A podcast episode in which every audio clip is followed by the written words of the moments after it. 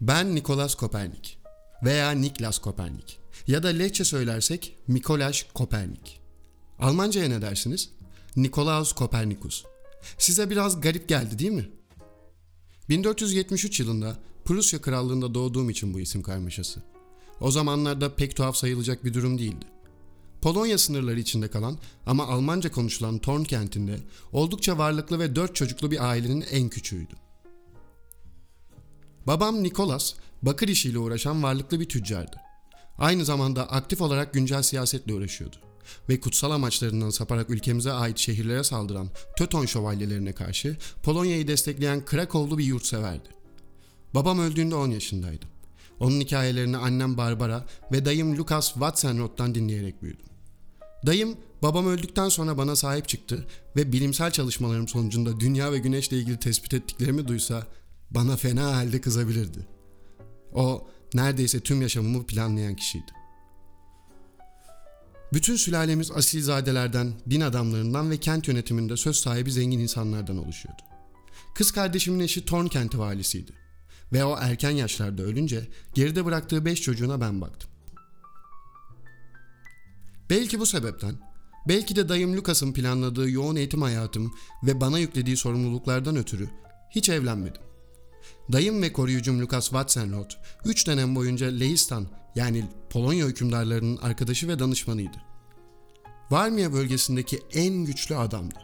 Onun zenginliği ve bağlantıları sayesinde eğitim hayatım ve Fromborg Katedrali'nde dini liderliğe ulaşan kariyerim güvence altına alınmış oldu.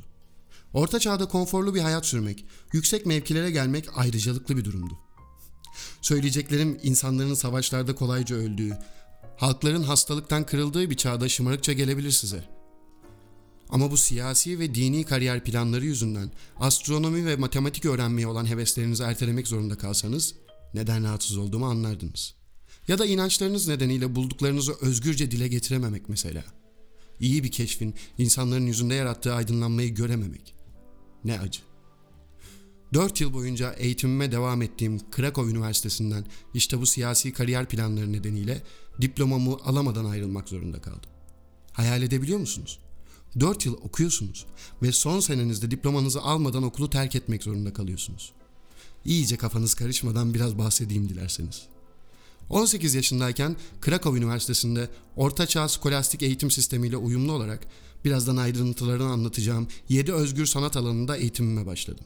Skolastik eğitimin amacı felsefeyi dinin ya da aklı inancın alanına uygulayarak dünyaya ilişkin olguları anlaşılabilir hale getirmekti. İnsanların akıl yürütme yoluyla özellikle de inanca ve Tanrı'nın sözlerine ettikleri itirazlara yanıtlar vermeye çalışıyorduk. Yeni bir şeyler bulmak ya da düşünceler üretmek değildi niyetimiz. Akıl ve bilimi bir araya getirmekten doğan, dinimizce uygun olmayan görüşleri çürütmek çabasındaydık. İşte ben tam olarak bu bakış açısının terk edilmeye başladığı bir dönemde eğitimime başladım. Özellikle Akinalı Thomas'ın öğretileri sonrasında artık akıl ve inancın birleştirilmesi, din bilgisiyle doğa bilimlerinin uzlaştırılma çabası biraz olsun değişmeye başlamıştı. İnanmak için bilmek gerekiyordu. Ben de kendimi bilmeye adadım. Krakow'daki astronomi ve matematik okulunun en parlak döneminde çalışmalarıma özgür sanatlar bölümünde başladım. Yedi başlık altında dersler görüyorduk. Dil bilimi, mantık, retorik yani güzel konuşma sanatı, aritmetik, geometri, müzik ve astronomi yani gök bilimleri. Krakow'daki çalışmalarım bana kusursuz bir temel sağladı. İyi bir felsefe eğitimiyle Aristoteles'in doğa bilimleri öğretileri ve metafizik hakkında bilgiler edindim. Eleştirel düşünme becerimin gelişmesi, astronominin o ana kadar bilinen teorilerindeki mantıksal çelişkileri ortaya çıkarmama ön ayak oldu. Aristoteles'in eş merkezli küreler teorisiyle Ptolemy'nin dış merkezliler ve dış çemberler mekanizmasını inceleyerek sonrasında kendi gözlem ve hesaplamalarımla elde ettiklerimi karşılaştırdım. Evrenin yapısına dair kendi görüşlerim oluşmaya başlamıştı. Öğrenme merakımı artıran, beni doğa ve evrenle tanıştırarak hayata bağlayan bu okulda büyük bir hevesle okudum. Doğayı ve insanı tanımak, ailemden gelen seçkin sınıfa ait tavrımı değiştirmeme, daha olgun ve insancıl tutum olmama yol açtı. Oldukça fazla kitap okudum ve ilk bilimsel notlarımı da bu dönemde, yani 20'li yaşlarımda yazdım. Notlarımı Krakow'da astronomi üzerine büyük bir kütüphanede toplamaya başladım. Yıllar sonra 1650'de bu kütüphane İsveçliler tarafından savaş ganimeti olarak Uppsala Üniversitesi kütüphanesine götürülmüş. Bunca yıldır halen korunuyor olması ne güzel. İşte bu kadar coşkuyla sürdürdüğüm Krakow'daki eğitim hayatım sürpriz bir gelişme nedeniyle daha mezun olmadan bitiverdi. Yani 4 yıl okuduğum okulumdan henüz diplomamı almamışken ayrılmak zorunda kaldım. 1495 yılında Varmia bölgesi başpiskopozu ölmüştü. Dayım Lucas Watsenroth yerine beni geçirmeyi amaçladığı için okulumdan ayrıldım. Ancak işler pek planladığımız gibi gitmedi ve bazı dini önderlerin itirazı nedeniyle atamam yapılmadı. Bu gelişme üzerine dayım beni kilise hukuku okumak üzere İtalya'ya gönderdi. O zaman itiraz edecek cesaretim yoktu.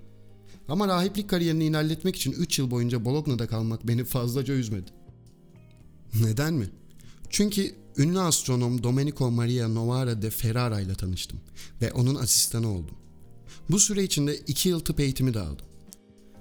İnsan bedenindeki değişikliklerin astronomik olaylarla ilintilerini aradım. Pek bir şey bulamadım ama bu sırada verdiğim çaba sayesinde gökyüzüne ilişkin bilgilerim arttı. Özellikle Padua'dayken antik astronomi, kozmoloji ve takvim sistemleri hakkında tarihi bilgi toplamaya fırsat buldum. İtalya'daki çalışmalarımı tamamladıktan sonra 30 yaşındayken hayatımın geri kalanını geçireceğim Varmia bölgesine başpiskopos olarak geri döndüm. Ve Fromborg şehrine ait kalede bir kule satın alarak orada yaşamaya başladım. İdari, ekonomik ve dini görevlerin üstesinden gelmem gereken zor bir dönem geçiriyorduk. Töton tarikatı şövalyelerinin saldırıları ve yaptığı kuşatma nedeniyle Polonya güçleriyle birlikte Olsztyn ve Varmia bölgelerinin savunmasını yönettim. Ardından barış görüşmelerinde Polonya tarafını temsil ettim. Hem bilim insanı, hem din adamı, hem komutan, hem de siyasetçi. Biraz zor bir hayat değil mi? Siyasi ve ekonomik karışıklıkların artık bitmesini istiyordum. Bir an önce iletki, gönye, pergel ve halkalı küre gibi size oldukça ilkel gelecek aletleri kullanarak yaptığım hesaplamalarıma dönmek arzusundaydım. Başpiskoposluk görevlerim yoğun gözlemler yapmaktan beni alıkoymuyordu. Bütün bu karmaşa esnasında bulduğum her fırsatta kendimi kuleme kapatıyordum. Mars, Satürn döngülerini ve kavuşmalarını hesaplıyordum. Gezegenlerin yörüngeleri bazen geride kalıyor, hatta dünyaya göre ters yöne doğru ilerliyordu. Bunda bir gariplik seziyordum. Ay ve güneş tutulmalarını gözlemleyerek bulgularımın sağlamasını yaptım. Her gezegenin büyüklük ve hızının sabit duran güneşe olan uzaklıklarına bağlı olarak değiştiğine inanıyordum. Kabul gören sisteme göre baktığımda gezegenlerin oldukça karmaşık bu hareketlerinin eğer güneşi merkeze koyarsam ve yer kürenin onun etrafında hareket ettiğini varsayarsam düzenli ve izah edilebilir olacağını hesaplamıştım. Üstad Aristoteles'in neden yer küreyi merkeze koyduğunu anlamaya çalıştım.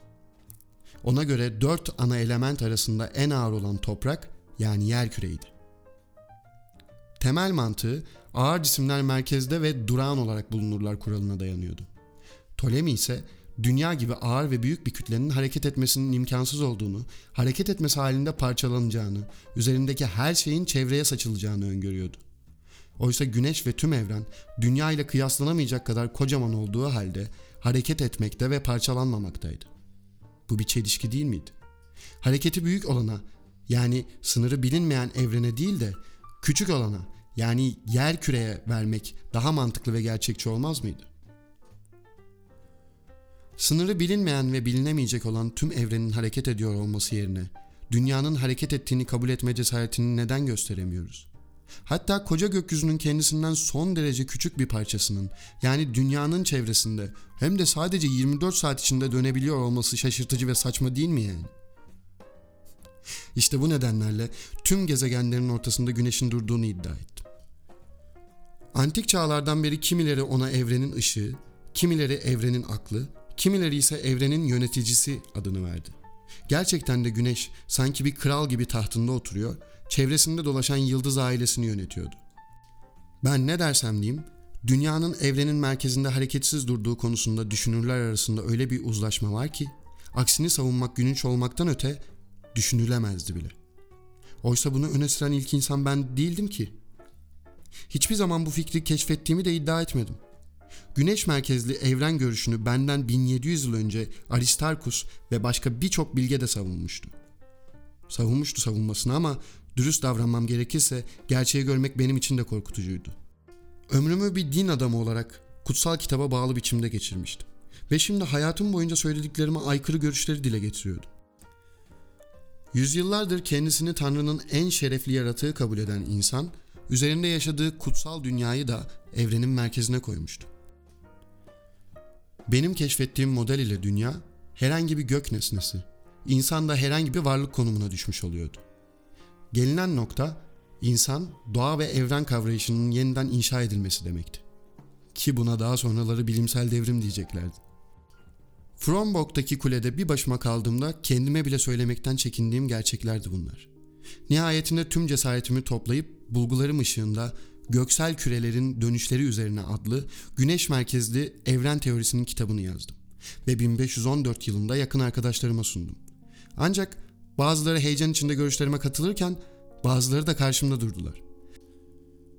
Mesela Wilhelm Napeus. Morosfus yani aptal bilge başlığıyla Latince bir komedi oyunu yazdı. Ve beni Tanrı tarafından gönderildiğini sanan şımarık, kibirli ve astroloji meraklısı bir adam olarak alaycı bir şekilde oyununa koydu.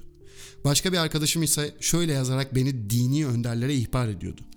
Bazı insanlar dünyayı hareket ettiren ve güneşi durduran Polonyalı astronomun yaptığı saçma önerilerin doğru ve muhteşem olduğuna inanıyorlar. Bilge yöneticilerimizin bu tür parlak zihinler için bir sınırlama getirmesi gerekiyor. Eleştiri ve homurtulardan canımın sıkıldığını itiraf etmeliyim. Epeyce bir süre kitabımı yayınlayamadım. Kilisenin bu konuda hoşgörüsü olmayacağı belliydi. Bu nedenle sevgili dostum teolog Andreas Osyender tepkileri azaltabilmek umuduyla Gök cisimlerinin devinimi üzerine adını verdiğimiz kitabıma haberim olmadan sanki bir özür dileme metnini andıran imzasız bir ön söz eklemişti. Aslında ben de kitapta buna benzer sözler söyleyerek tepkileri azaltmaya çalıştım. Hatta kitabımı Papa 3. Pol'e adadığımı bildiren bir mektup yazdım. Kitabı sıradan insanların anlayamayacağı teknik bir dille baskıya verdik. Henüz basım işlemleri devam ederken ciddi şekilde hastalandım. Çok bitkin vaziyette yatarken sevgili Osyender bana kitabı getirdi. Ellerimde tuttuğum kitap koca bir ömrün özetiydi. Bilimsel bilgi birikimi içerisinde ufacık bir kırıntı olan bu kitap öne alınamaz bir bilimsel devrimler silsilesinin başlangıcı oldu. İlk domino taşı devrilmişti. O noktadan sonra gerçekler durdurulamaz bir sel gibi gelecekti. 70 yaşımda insanlık adına o günlerde tahmin edemeyeceğim kadar değerli bir eser bırakarak hayata gözlerimi yumdum.